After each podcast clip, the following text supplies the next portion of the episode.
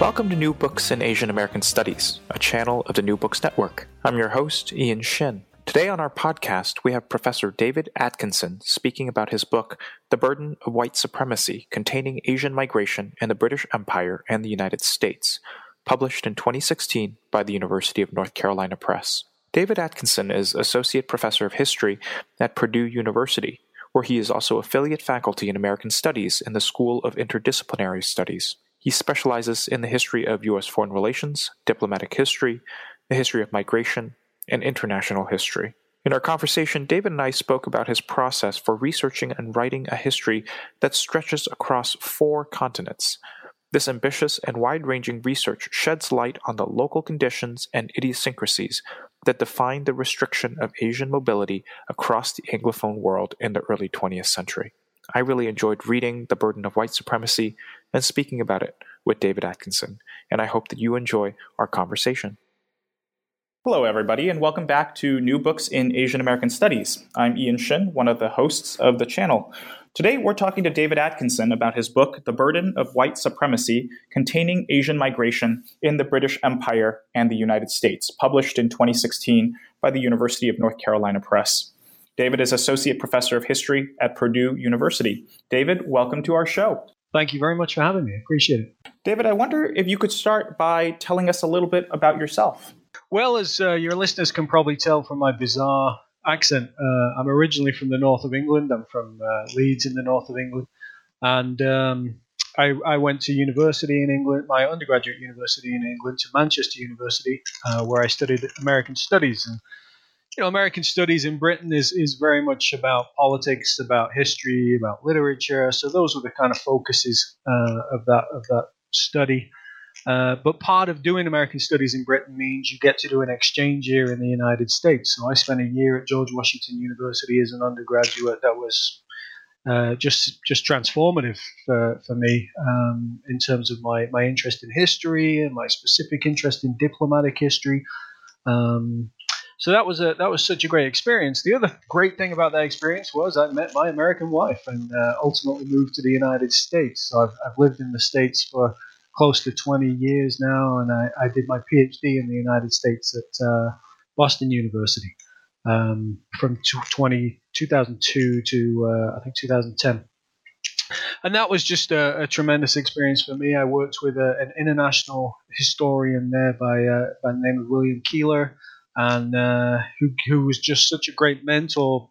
Uh, if for nothing else, that he gave me carte blanche. I mean, I had an enormous amount of latitude, uh, which is why this project uh, is as capacious as it is. I mean, I think sometimes another mentor might have might have slowed me down or, or, or, circumscribed me in some ways. Perhaps I would even circumscribe one of my own students and limit them in what they were trying to do. But but Bill did not do that, and uh, that let me run wild, as you as you can see.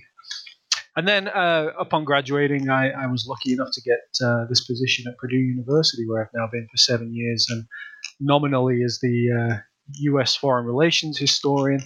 Um, but as you can tell from, from this book, I, I, I think and teach and, and research much more broadly than that quite often.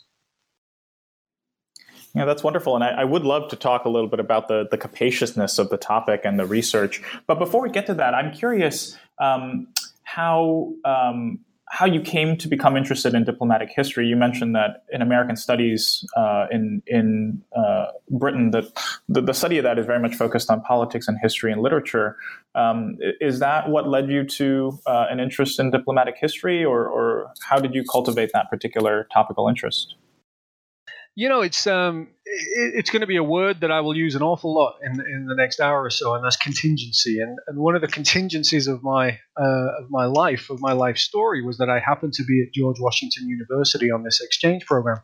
Uh, in 1996, 1997, and that was a tremendously fortuitous time to be there because um, they were doing some incredible work on uh, internationalizing diplomatic history. So what what was happening um, at the time was you had a lot of people, well, not a lot of people, but you had people who were able to get into um, Eastern European, post Soviet, Russian archives, uh, Chinese archives, Vietnamese archives, and that was a real um, a real movement in, in the mid 90s. Um, and and that was transforming the study of the Cold War in ways that that were just inconceivable 10 years before. And it just so happened that GW was, was at the center of much of this work. Uh, one of the history professors there, James Hershberg, was, was um, directing the Cold War International History Project there at the time. And they were they were beginning to collate and organize and publish a lot of the primary sources from Eastern European archives and Russian archives,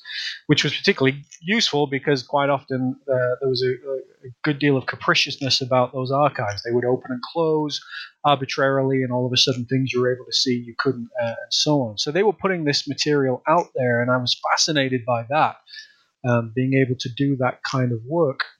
Um, and on the other hand, they also still to this day have uh, have at George Washington University something called the National Security Archives, which does incredible work, um, uh, working on uh, freedom of information requests, trying to fill in a lot of the gaps that we know are there in our understanding of American foreign relations, especially during the Cold War. And they were just turning up some incredible material.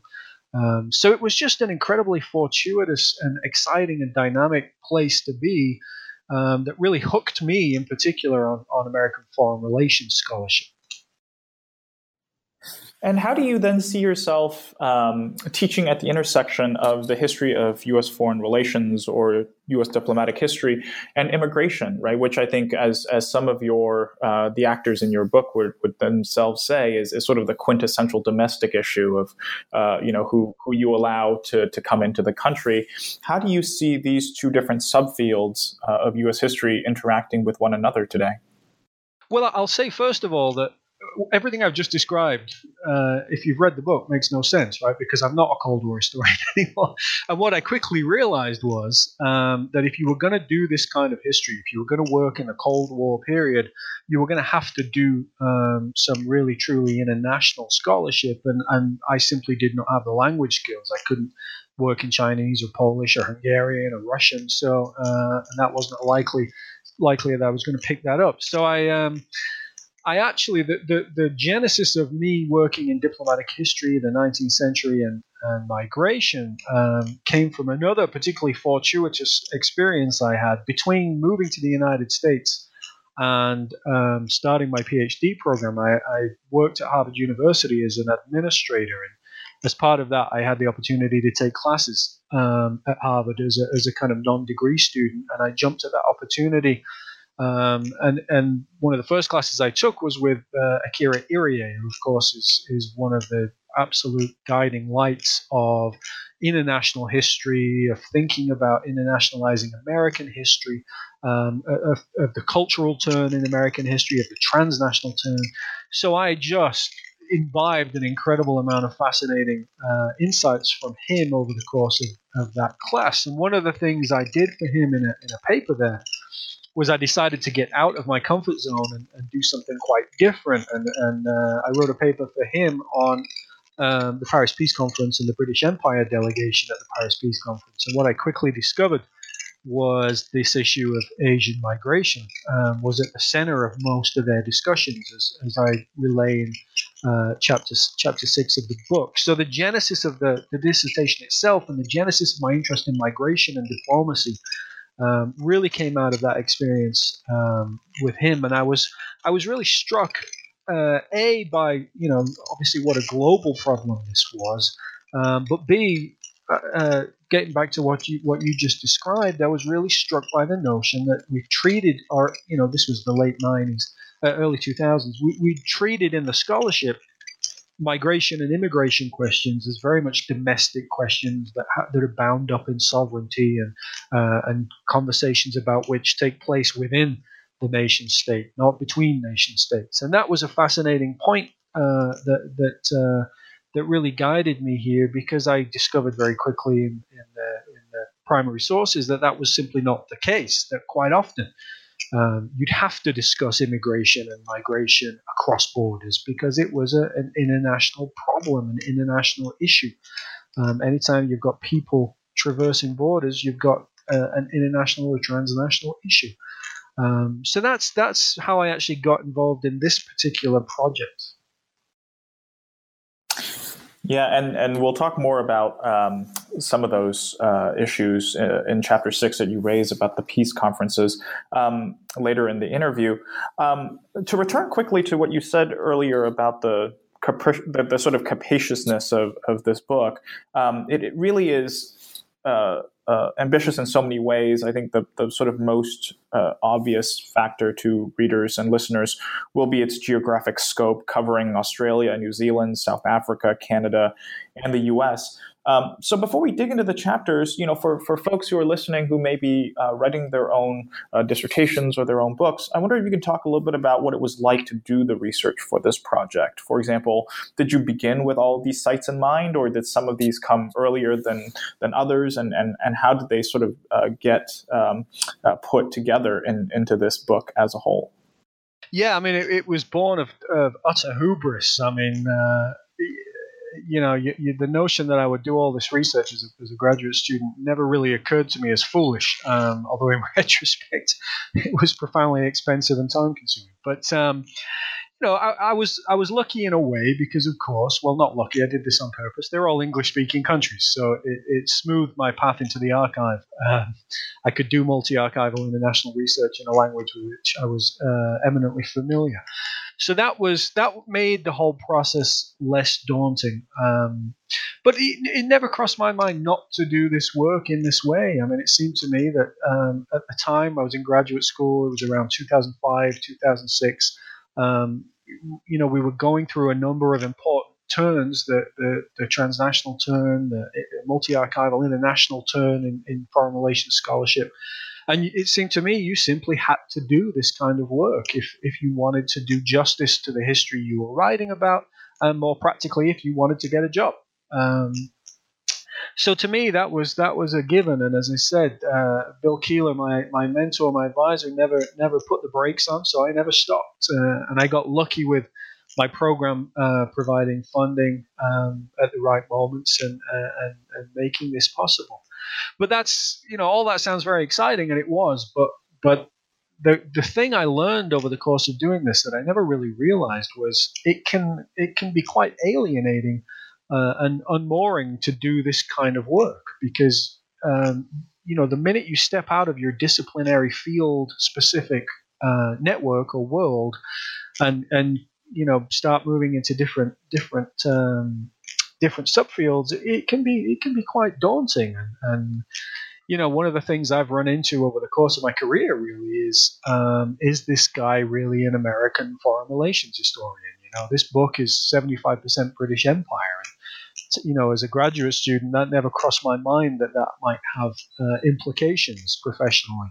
Um, I just saw it as you know, I was following the trend of the field, and this is what the field was urging people to do, and the scholarship was was urging people to do. So I did it.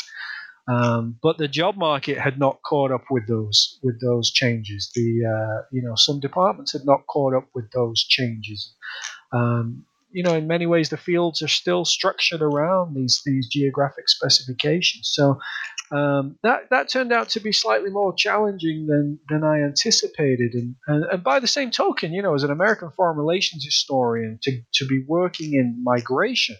Um, 10, 15 years ago, uh, that, that, was an unusual move. And, and there was a separate, and still is in many ways, a separate kind of migration history um, field, and and you know I, I wasn't necessarily going to all those conferences and networking with those individuals, and, and I felt like I wasn't really a foreign relations American foreign relations historian anymore, and you know so it's um it, it was an, an incredible experience to spend time in, in these kinds of places um, and do work in archives in these places. But by the same token, it, it can be uh, it can be somewhat alienating. I, I found. Maybe that's just me, but that that's that's what I learned, I think, over the course of this. Yeah, it's it's. Um, I uh, agree with you about the the sort of challenge navigating between the standard kind of geographical divisions in in our field of history um, and sort of the more um, creative or, or, or innovative ways that people are starting to think beyond those boundaries. Um, you know, I, I, it does seem to me, you know, some of my my colleagues um, you know have have started uh, finding more successes, um, joining departments as international historians, um, and and you know come in as uh, an international historian, have training in international history. So hopefully your story will be inspiring and useful to them um, as as uh, graduate students and early career scholars continue um, to to move the needle in that in that regard. Um, yeah, and I think that you're right. That's what's happening. Yeah, yeah. The the other um, sort of uh, overarching um, uh, question that I have about the book is is about its organization. I think part of what's uh, interesting to me is uh, the, the, not only the, the research process uh, for doing this multinational, uh, multi um, archival um, uh, research is, is complex, but also then weaving the story together um, is is also complicated. And and just for our listeners, the book is uh, in addition to the intro and the conclusion, the book is organized into seven chapters. The first three chapters look at Australia and New Zealand, uh, look at South Africa and Canada and the U.S. respectively, and then chapter four kind of serves as a, a pivot that brings these threads together to think about why and how attempts to internationalize Asian exclusion ultimately fail. And then the final three chapters examine Asian exclusion during and after World War I, um, drawing from multiple locales within each of those chapters. So I wanted to um, uh, sort of use that as a jumping off point to uh, ask you about how you thought about organizing such a complicated project. Um, you know, after you'd finished the research, um, how did you decide uh, what the architecture of the book was going to look like? Yeah, that's that's a really great question, Ian, and uh, I'm delighted that you uh, you saw there was actually an architecture in place. Um, you know, it's when I when I started this project. Well, let me say this first. I'll tell you an, uh, the listeners a very honest tale of how this became a, a book from a dissertation. When I started the dissertation, um, I went looking for transnational evidence uh, of, of solidarity and collaboration among these different projects. I mean, that was that was what I was looking for, and I was driven by uh, that transnational turn to go looking for transnationalism. Um, so the dissertation had, had, had, tried to kind of shoehorn some things in um, that, that, I was never entirely comfortable with, and I'd also adopted a, a different analytical frame. I'd used whiteness um, which we can talk about if you want to, um, which I subsequently jettisoned for a number of different reasons.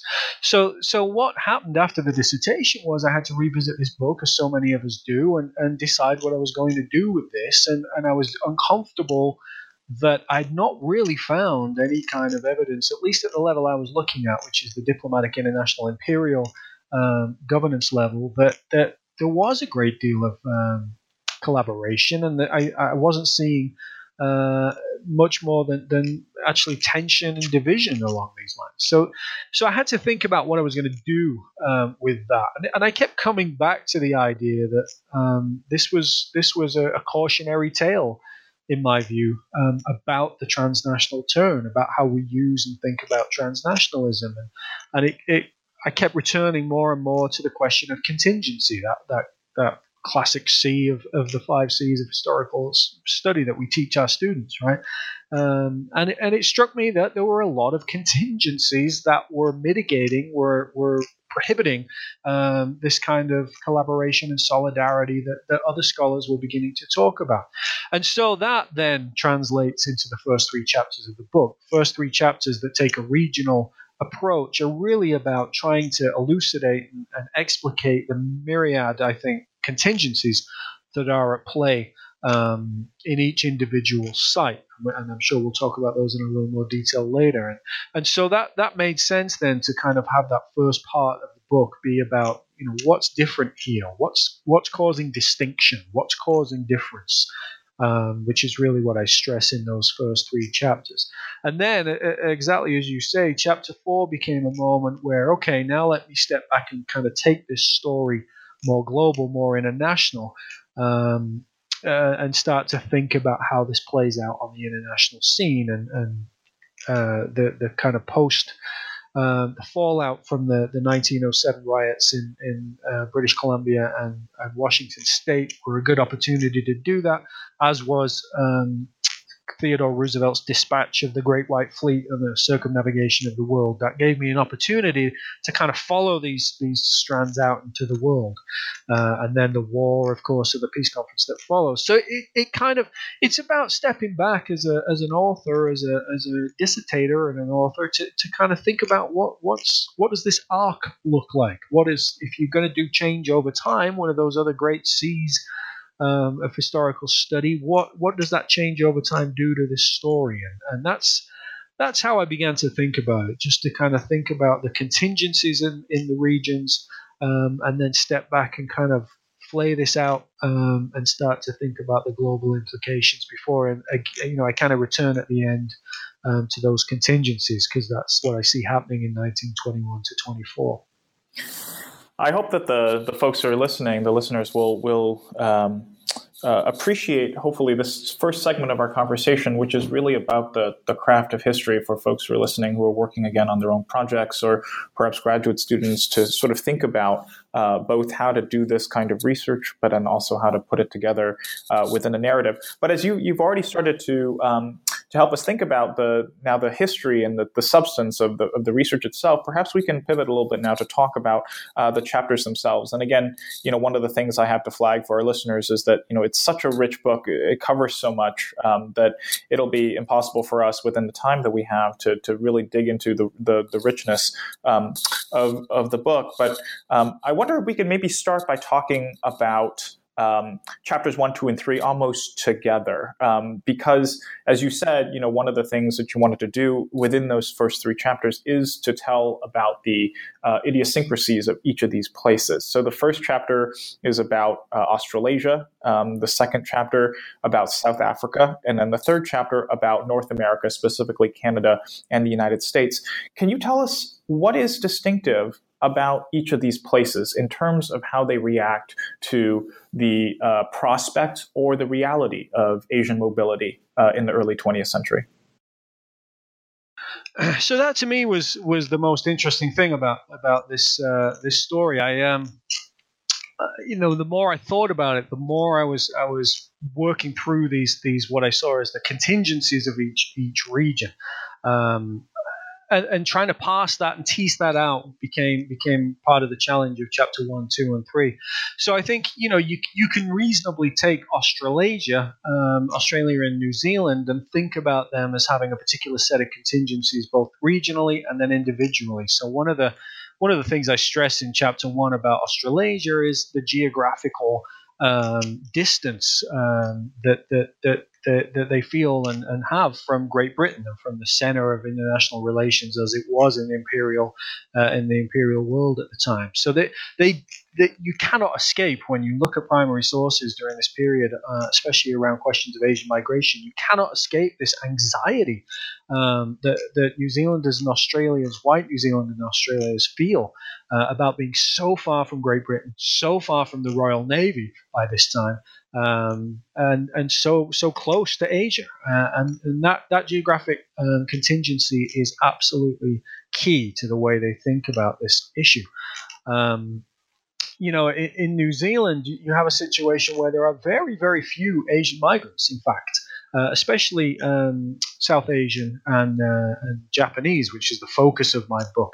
Um, they're just not there. They're, they're not there. But what New Zealanders are terrified of is, is that they will be there if they don't do something to, to prevent it. So, in the New Zealand case, you're really looking at, at what I call a, a kind of prophylactic um, effort to, to, to prohibit, to prevent, to preempt uh, any kind of movement. Whereas in Australia, you do actually have uh, a lot more uh, Japanese, uh, to a lesser extent, South Asian immigrants by the turn of the century. So, you know, you've got, you've got to think about all these um, these contingencies. I think at the same time, you have you have the fact that very soon, just after they, they, they signed their own laws in 1901, in 1902, you get the Anglo-Japanese alliance, and that the, the negotiations over that issue um, have been going on uh, for for the year uh, preceding. So, you know, the, the international, the imperial situation is beginning to shift and it's beginning to change um, in Japan's favor eh, as far as the Australians and New Zealanders are concerned. And there's a, there's a great sense of abandonment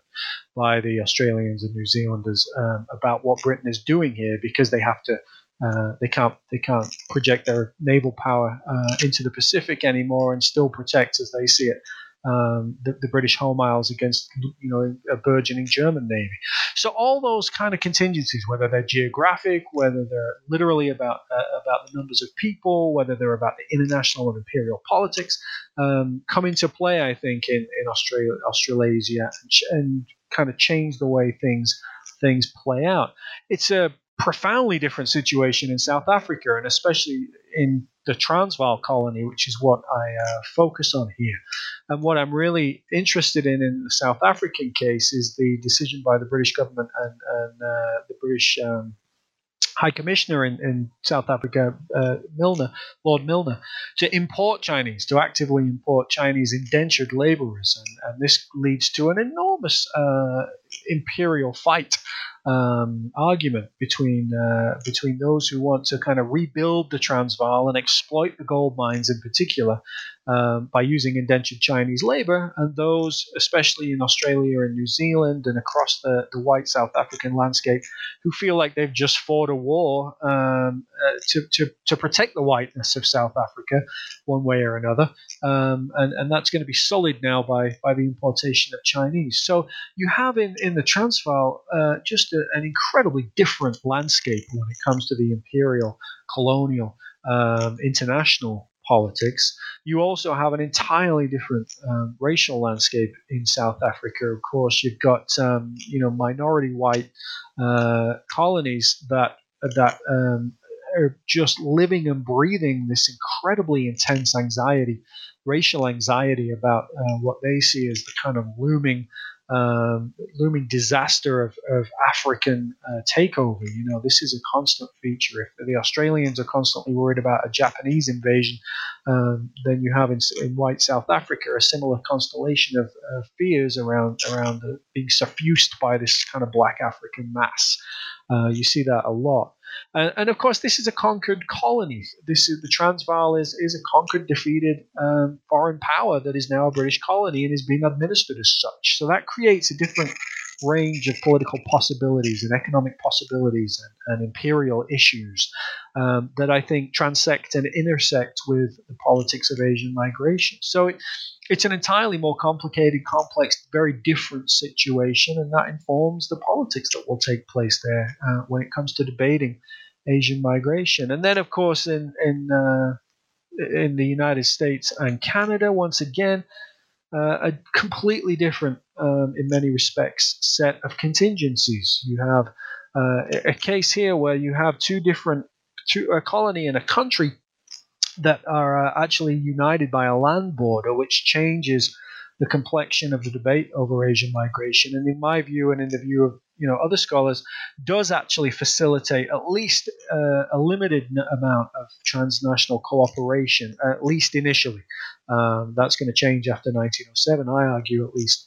But uh, so you do have a, a, kind of um, a, a, unifying thread there in that these are connected by, by land. Um, and, and, you do have uh, a lot more Japanese in particular, but increasingly South Asian migrants moving through British Columbia, Washington, California, Oregon at this time. So that creates uh, a different kind of politics, different kind of urgency.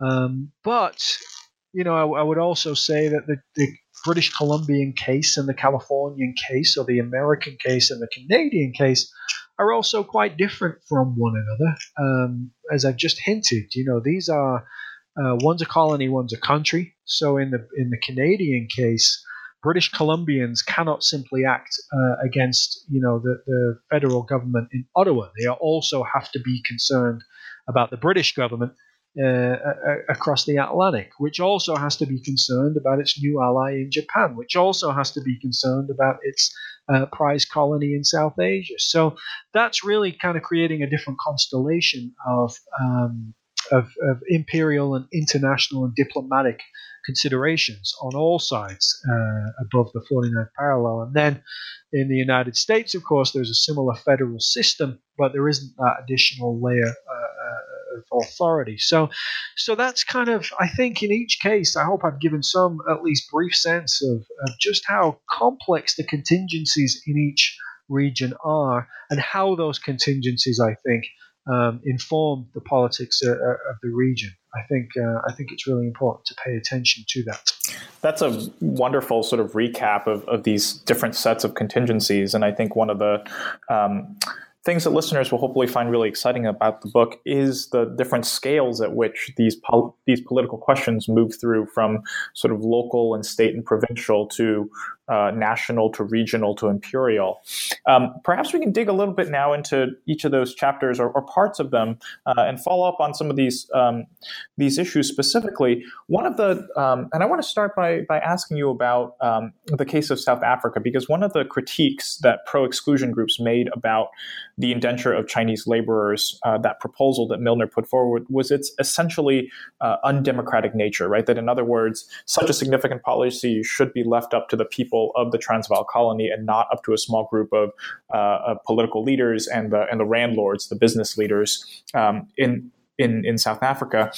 This struck me as one of the commonalities, maybe across your case studies, where appointed executives maybe were more likely to exercise a kind of moderating influence compared to elective bodies. Uh, and I'm thinking specifically later in, in the book of the of U.S. Congress, the U.S. Congress in Chapter Seven, that were responsive to other priorities. So, to what extent you you you sort of alluded to this earlier?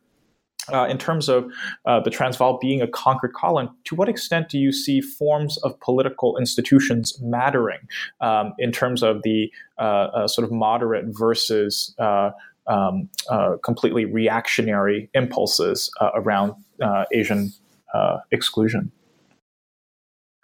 Yeah, that's a great question. Um, you know, in, in terms of the, the Transvaal, as you say, this is a conquered colony with, with essentially an occupation government in place, uh, foisted upon the colony by, by the British government in London.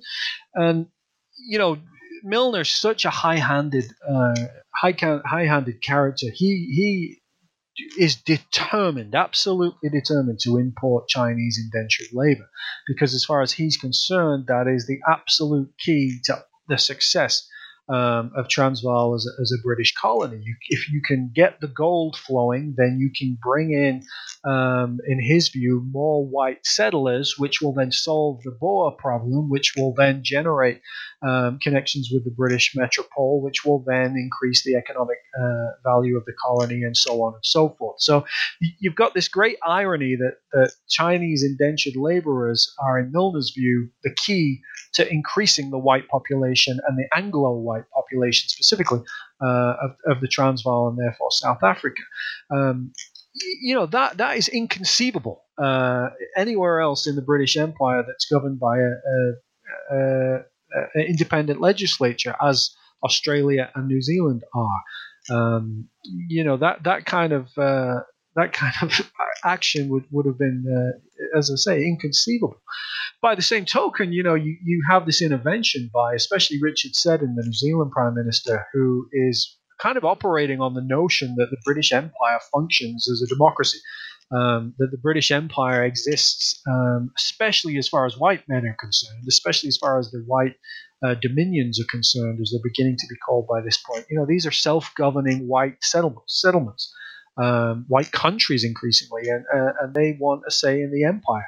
And that's one of the great kind of overarching uh, issues that's in the background of all of this this book. Really, is about what what's that relationship going to be. Um, how much democracy, in essence, will there be in, in a British imperial sense? Uh, there's talk about federation and, and Commonwealth and all that uh, at the time. So I think you know you have these white white leaders in um, quasi democracies in, in Australia and New Zealand who think that uh, the empire is running on that, that level, as, at least as far as white men are concerned. Um, and the British government simply is not willing to entertain that notion in the Transvaal. This is this is a conquered colony, and it will be it will be exploited as such um, until such time as it's as it becomes self um, self-perpetuating, and, and uh, that, that's one of the central tensions between certainly New Zealand and, and Britain during this period over the question of the importation of Chinese. So I think it matters a great deal. But I, w- I would also say, you know, the, the federal um, the federal systems of, of North America um, create some really interesting politics that that complicate this too. Um, you know, you, as I've suggested in, in my previous answer, you know, we we have a situation where you have multiple layers of authority in many of these places, but especially in North America, you have uh, you know provinces and states, but you also then have federal governments, which are often very far from the provinces and states where Asian migration is a concern.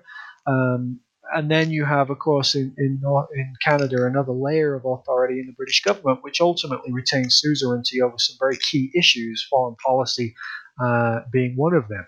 Um, so you've got these layers of authority within the British Empire and within even individual colonies that, that I think are really complicating um, for those who wish to just simply carte blanche and explicitly and racially um, uh, reject Chinese migration. I should say Asian migration. And I think one of the things that you, you then sort of help us to understand is how, you know, in, in the case of South Africa, it's sort of an imposition of the indenture. Lord Milner, you know, sees this as the way forward and, and has uh, imperial support for it. In places like Australia and New Zealand, you see a different uh, sort of policy solution that comes up to Asian mobility. And this is the Natal formula, uh, Natal being uh, uh, uh, also of South African um, um, um, connected to South Africa, I should say. Um, so, so um, can you tell us a little bit about the Natal formula and, and how it works uh, to expose sort of these kinds, uh, both expose and then repair or paper over these imperial divisions, um, and and how it compares to uh, other policy solutions that we begin to see around uh, Asian migrations during this period?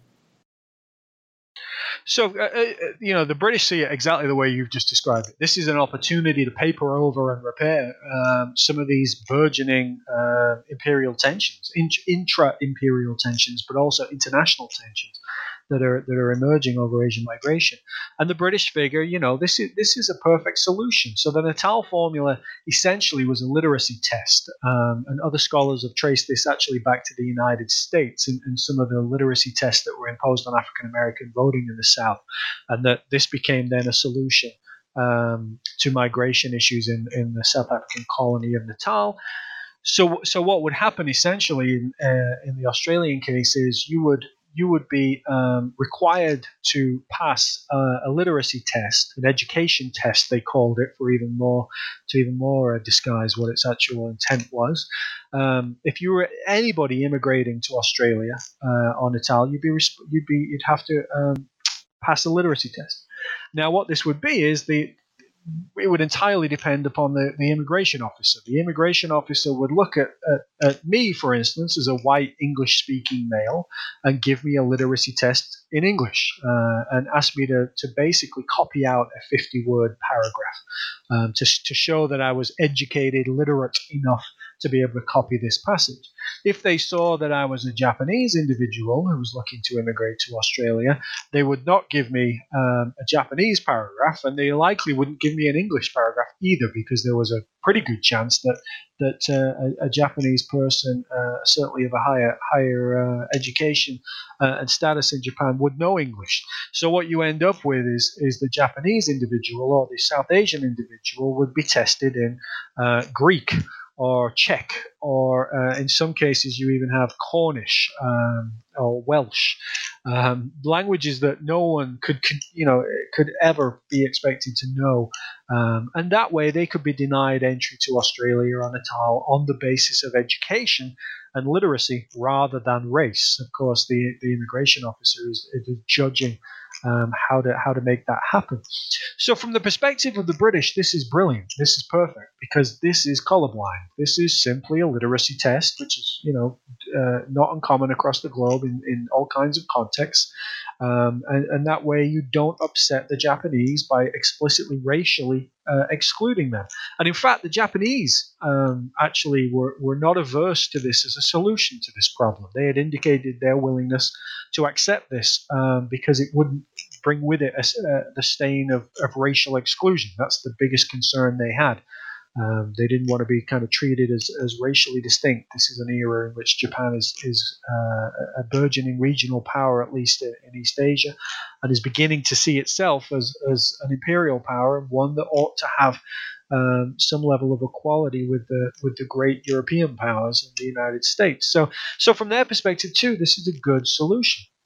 The problem is, as far as the Australians are concerned in, in their parliament, uh, this isn't good enough. This isn't going to be uh, strict enough. It's much better according to almost half of the Australian Parliament, it's much better to, to say what you want to do. Um, you know, let's just be honest here. We do not want, um, you know, uh, non-white immigrants coming into Australia, and we should set our immigration policy uh, along those lines explicitly, so that we don't have a problem down the line. And once we've kind of ripped this band-aid off and, and offended Japan, they'll get over it and will ensure the whiteness of Australia. So this is kind of that's a central debate that I describe in, in chapter one that's going on here. That, that Australians aren't arguing about um, whether or not to ban Asian migrants. They are arguing over how to do it.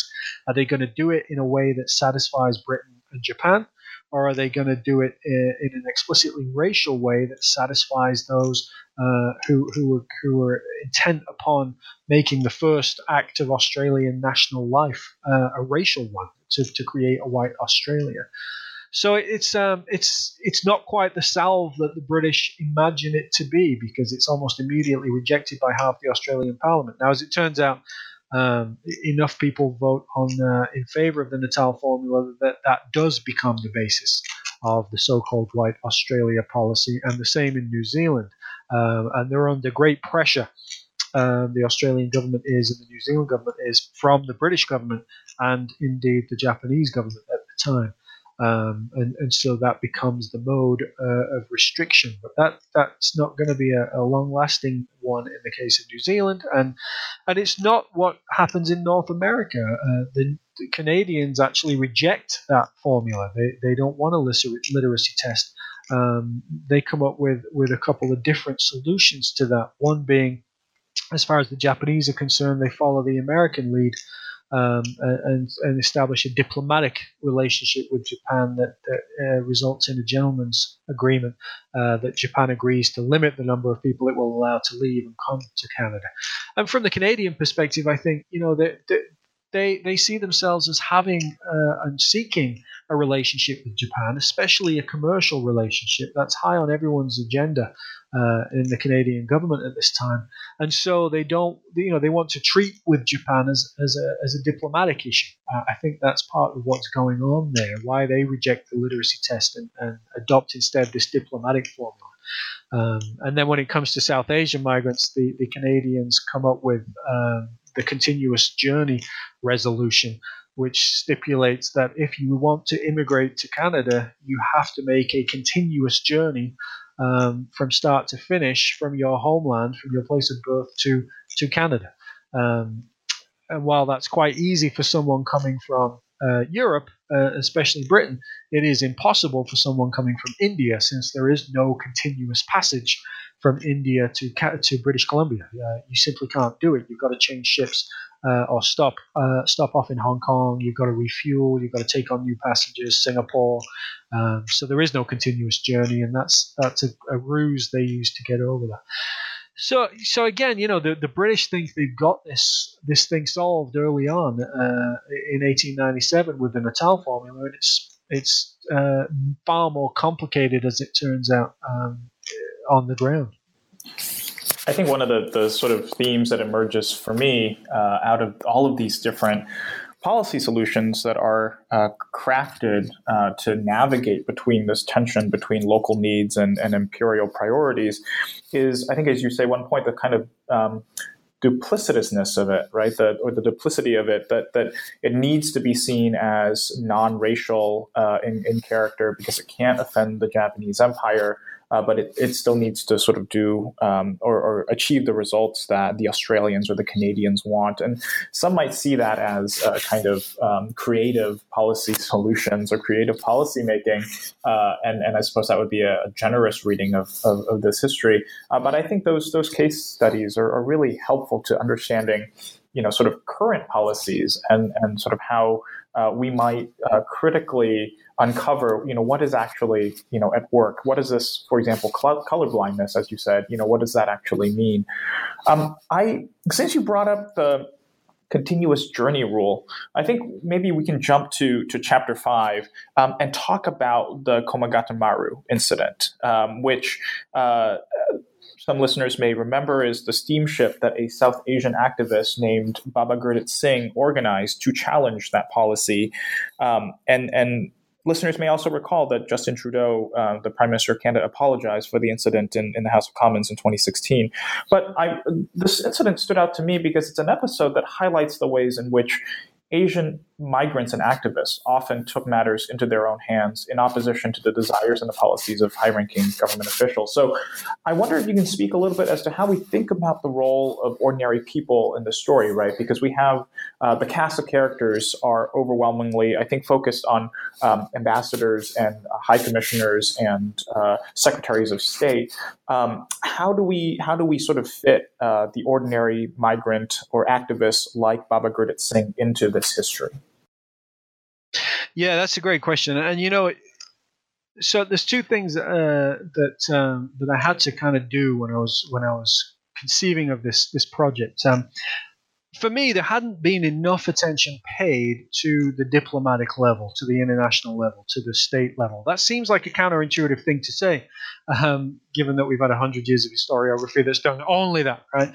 But I think there was a lot of scholarship when I started doing this project. There's been a lot of scholarship that had done incredible work to excavate and uncover the role of ordinary people, and especially uh, migrants, in, um, in, you know in restoring agency to, to their to their migratory experience and to challenge uh, many of these state policies. And and there'd just been a profusion of work that, that was just unbeatably good. I mean, it, you know, I'm sure you've discussed some of this stuff with with the authors over the years, and, and I'm thinking of Erika Lee's work and uh, Andrea Geiger's work, and, and there's just Kornel Chang, and there's just been a tremendous amount of work uh, that already did this. And, and what that work did for me was it was it allowed me to revisit. I think, uh, and this is my argument, and I'm sticking to it.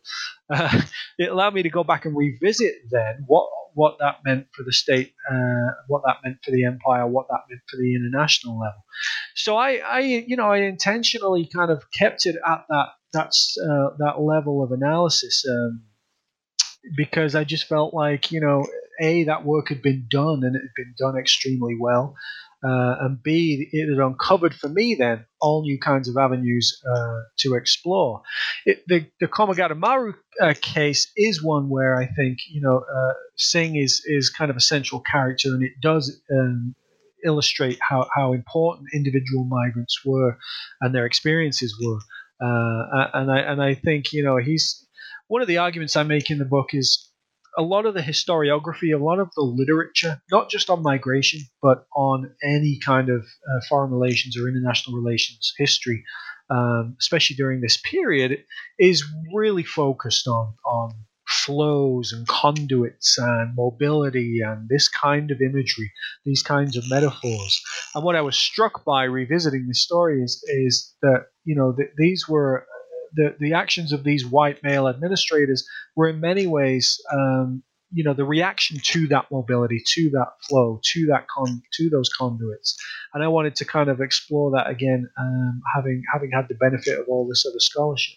So for me, you know, I I, I would have to have I would have to have done a um, quite different archival research to uncover the voices of, uh, uh, of you know um, the individual migrants. Um, it would have it would have greatly uh, changed changed the, the nature of the research in the book. I think in, in a way that would have just made it too too much for a, uh, a dissertation. Um, and and frankly, there was so much good work on that already. I saw this as an opportunity to go back. Um, so yeah, yeah. I mean, you know, I have the occasional episode where you see the voices of individual migrants. I I found a great document um, which had uh, a petition from the Victorian, uh, Vic, the state of Victoria, um, Indian pop, uh, representatives there, Indian migrants that, that had petitioned the, Crown to basically uh, stop the Australian government from, from imposing these kinds of restrictions on, on fellow subjects of the British Empire. And they're very clear about the, the kind of pain and, and, uh, and hurt that this is causing them as fellow British subjects, you know, and how, how can we be treated like this? Um, so that's a kind of very poignant, I think, document, and of course that's that's what you get from looking at these kinds of levels. It's it's it's a, a completely different um, level of analysis. Yeah, and of course, as you said, you know this this kind of work is an ongoing conversation. You know, in terms of revisions to, uh, you know, the sort of new social history and, and kind of uh, bringing the state back in or the empire back in uh, once once we've fleshed out that story. Um, with the with the time that we have left, I wonder if we can maybe concentrate on on um, as we um, look at the end of the book, chapters uh, uh, six and seven. Um, these are the chapters that deal with what happens to Asian mobility and the restriction of Asian mobility after World War One. Um, the story there is, uh, as you tell it, that uh, you know Japan was an ally uh, to uh, Great Britain and and uh, had been um, very forceful participants um, and and thought that they deserved uh, certain amounts of uh, leeway and um, and accommodation um, in the aftermath of having participated in that in that conflict. But that's that's not what happens um, and, and and same is true for, for South Asians, of course, uh, who uh, uh, who had fought in, in World War One as well.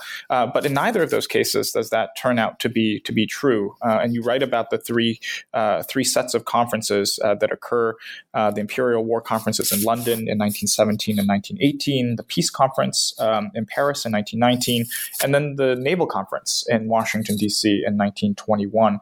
Um, again, all kinds of creative policy making to skirt around around the issue uh, of uh, South Asian and Japanese desires for mobility.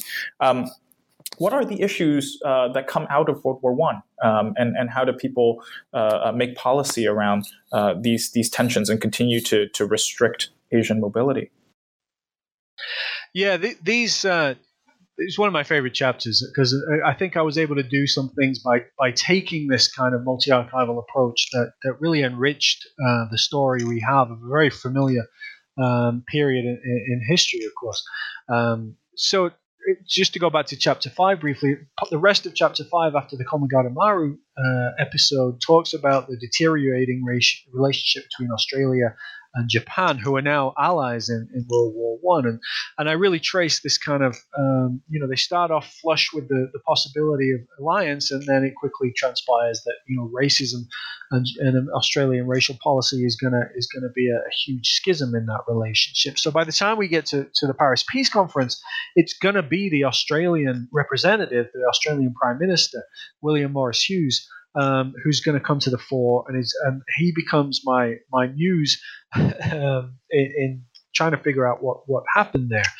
Um, and you know, Hughes is one of these characters in this book that I that I just became utterly fascinated by.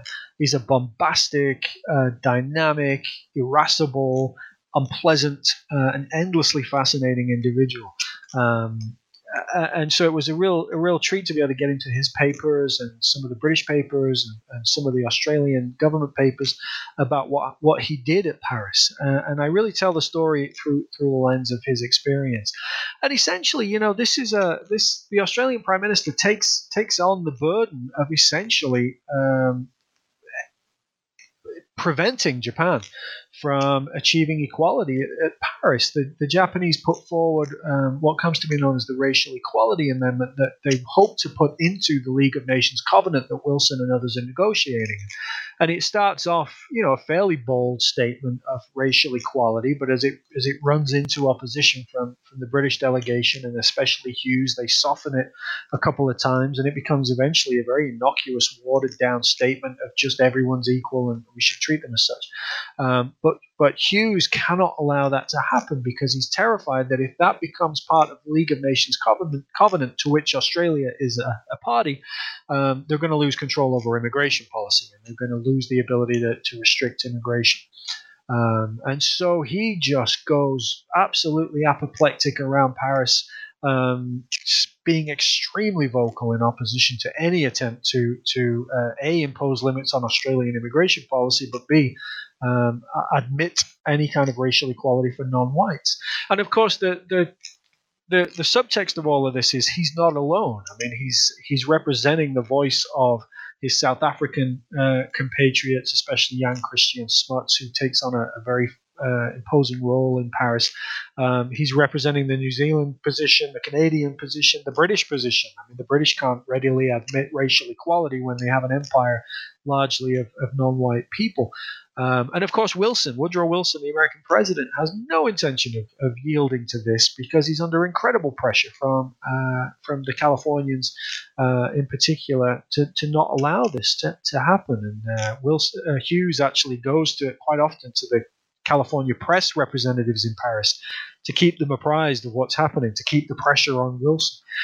And so, you know, Hughes takes on this this this burden of, of ensuring the the uh, the, the rejection of the racial equality amendment, and in doing so, really uh, incurs the, the, the ire of the Japanese and the Japanese people more broadly. And, and, as we go through this chapter, you start to see the kind of repercussions of, of Hughes's politics here. And um, you know, there's a great deal of, of, of tension rising in Australian Japanese relations as we move towards the end of the chapter. So much so that, that you know, when he gets back to, to Australia, he's triumphant and declares that, you know, the white Australia policy is yours, you may do with it as you will. And then immediately starts, you know, t- uh, uh, cabling the British uh, in London, send me more ships. I'm worried the Japanese are going to attack. So he, he's he's really caused a great deal of difficulty for uh, for for his country here by being so vocal and so bold. And uh, you see evidence in the book of, of other representatives who certainly agreed with him but kept their mouths shut because they realized they didn't have to take on that burden. He was willing to do it for them. Uh, so to me, that was a that was a fascinating story of this stuff uh, of, of, of, a, of, a, you know a, a racial um, exponent like Hughes shooting himself in the foot, shooting his, his dominion in the foot by pursuing this kind of politics so noisily and so so blithely um, and confidently. And, and, then when you get to the Washington Naval Conference in 2122, all of a sudden you have Australians and New Zealanders petitioning the British government to keep the, the Anglo Japanese alliance in place because they've alienated them so much. They would much rather have a, an ally aggrieved at them than uh, a non ally aggrieved at them, which, which subsequently uh, is what happens. And the United States is putting enormous pressure on Britain uh, to jettison the Anglo-Japanese alliance. And by this time, Japan there's a lot of um, sentiment in Japan that this this alliance has run its course. But it's actually William Morris Hughes and, and, and uh, Massey Ferguson in, in, in New Zealand who are pushing the British government to keep this. So you have this kind of you know incredible confidence and hubris uh, when you start off in this case uh, that culminates in in a complete reversal. Um, by by the Australasians. So uh, it's a moment I think where you know there is a great deal of dupl- duplicity and deceit going on, and, and, those are words I use a lot. Um, you have this moment where Hughes actually kind of jettisons all of that and, and goes on a rampage through Paris, and you see the consequences, uh, and, it, and it really backfires on him. Well, then that brings us to um, to the seventh chapter, and you end the book uh, in the early 1920s. Um, the the seventh and final chapter of the book talks about what you call the the final significant outbreak of white activism against Japanese, South Asian, and Chinese mobility from 1920 to 1924. And, and U.S. historians will be familiar with the Immigration Act of, of 1924. To me, the most riveting part of this chapter, I have to say, was the story you tell about how Secretary of State Charles Evan Hughes and the Japanese ambassador uh, Hanihara, seemingly almost by accident, bring about the end of the gentleman's agreement. You know, and this is one of these kind of examples of contingencies. And I'm not, I'm not sure that it's a story that's really well known, and it's important, uh, of course, as you say in the in the chapter, because it leads to uh, or introduces this principle of sovereignty um, as uh, the the sort of um, overarching uh, principle by which uh, immigration uh, re- restriction will be determined. Can you tell us that story and and why it's significant to to this history? Yeah, it's a remarkable story. I mean, what what you have, um, of course, in the United States by 1924 is a is a sentiment of, of immigration restriction that goes beyond Asian immigration, um, and there is a great deal of of, uh, of, of of support for that position in the Congress. So, you know, I don't want to give the impression that Hanihara and, and Lodge are entirely responsible for this if we were trending in that direction. But what happens essentially is um, as we start to, to think about national origins quotas, the conversation turns to finally now, um, exp- not explicitly, but uh, but but overtly, um, in one way or another, preventing Japanese immigration now and, tearing up essentially the, the gentleman's agreement that had been in place since 1908. Um, the, the Congress is deeply uncomfortable with, or certain members of Congress are deeply uncomfortable with the gentleman's agreement because it didn't exist in treaty. Essentially, it was a it was an executive uh, agreement, and therefore there was never a treaty in place that that um, that they could look at or, or call on to to defend this this uh, this arrangement. So, Senate, you know, the, there's members of Congress that are just trying to get rid of it and replace it with something that can actually uh, they can point to uh, as an ironclad principle. Um, so, what they come up with, of course, is this concept of aliens ineligible for citizenship that was based on some recent Supreme Court cases that had determined that um, if, if you were ineligible for United States citizenship, then you could be um, you, and should be um, restricted from entering the United States as an immigrant. And that was uh, essentially based on the, the principle that if you were not white nor African American, um, as, as, the American law stated, uh, and, the, and the now the Constitution stated, that you should not be allowed to come into the United States because you couldn't naturalize. And, and that goes back to a couple of cases in 22, 21.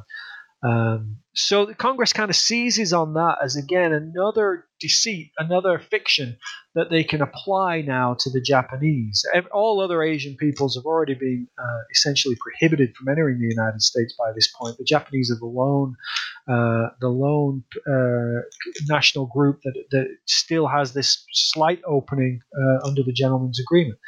And so Congress determines to, to create um, what some people call Japanese exclusion. It's technically not. It's an aliens ineligible for citizenship clause that will apply to the Japanese because everyone else is either covered by something else or restricted by something else. Um, of course, the American Secretary of State, um, Charles Evans Hughes, is determined to, to retain this agreement. He understands what it means to Japan. He understands the problems it will cause if they unilaterally rip it up and, and get rid of it. And so he, he works closely with the Japanese uh, ambassador Hanihara to, to write essentially what they think is um, a measured and responsible response from the Japanese government. And Hanihara writes this, this memo, it's about 12 or 13 pages long, if I recall correctly, outlining a very um, well stated and well argued legal case.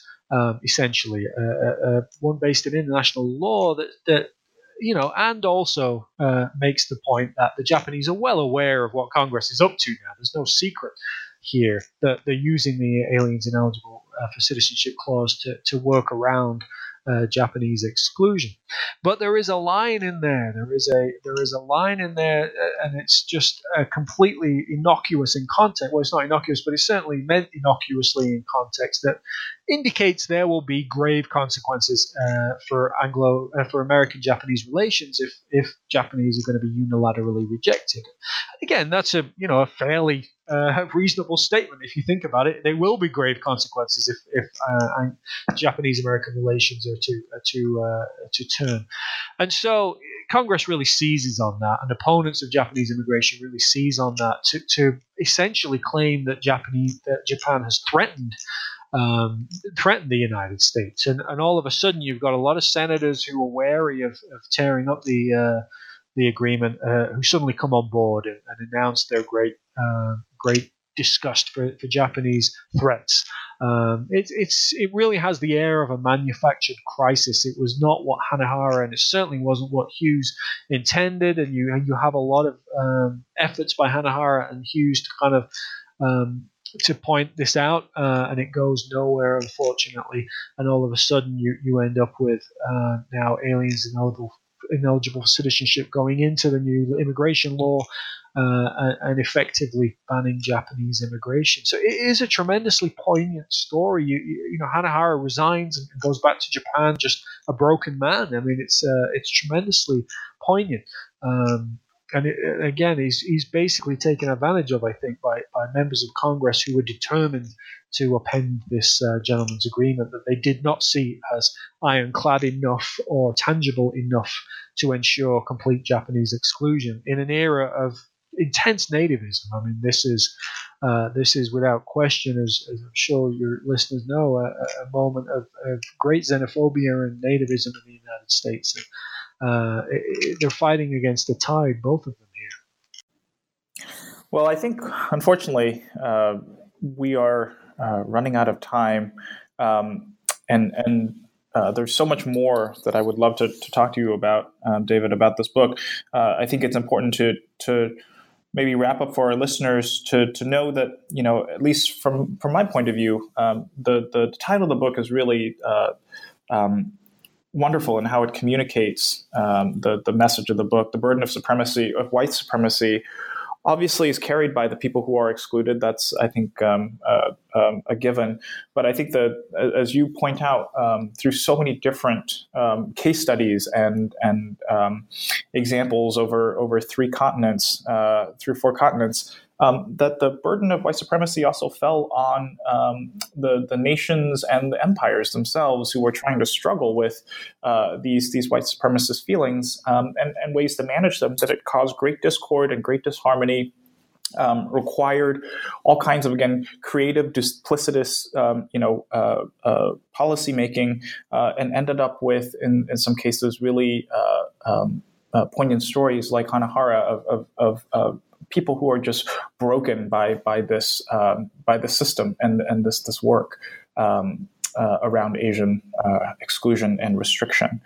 Um, I think as we as we conclude, though, David, I wondered if you could uh, tell us a little bit about what you're working on now uh, and what listeners might look forward to uh, if they enjoyed the burden of white supremacy. Well, uh, it's a, it's a slightly more fun topic for me at least. Um, but it's going to unfortunately mean I never come back on this particular podcast because I'm moving away from migration now. My my new work is um, is is going to be a book on imports to the United States in the 19th century um, kind of roughly from 1812 to 1914, and and I'm taking a very thematic approach to um, to imports. I'm I'm moved by um, what I think is is another long overdue move in American foreign relations scholarship that encourages us to look at what the world does to America, not just what America does to the world. And in that respect, migration, there's a link with migration, right? Uh, clearly, you know, migration to the United States infuses and uh, uh, and influences the United States with global influence. And so now I'm going to turn to imports. Um, I'm, I'm, incredibly uh, inspired by by um, some recent work Kristin Hoganson's book Consumers Imperium is a brilliant, brilliant exploration of of um, women in the Midwest, uh, middle class women in the in the upper Midwest um, at the turn of the century, turn of the 19th century, 20th century, who are who are engaging with imports and what they make of them, what they think about them, what they do with them, what they what they use them for, what it makes them uh, experience, and how it makes them think about Americans' place in the world, and especially the place of, of uh, women in the world. And I'm interested in kind of stretching that out and thinking more broadly about how imports to the United States affect, influence uh, American society, American diplomacy, American economy, of course, uh, in all kinds of different ways. So, so that's something I'm pursuing now. Uh, you know, it's been a tremendously invigorating uh, study so far. I'm having a lot of fun. It's uh, a lot less heavy than uh, you know.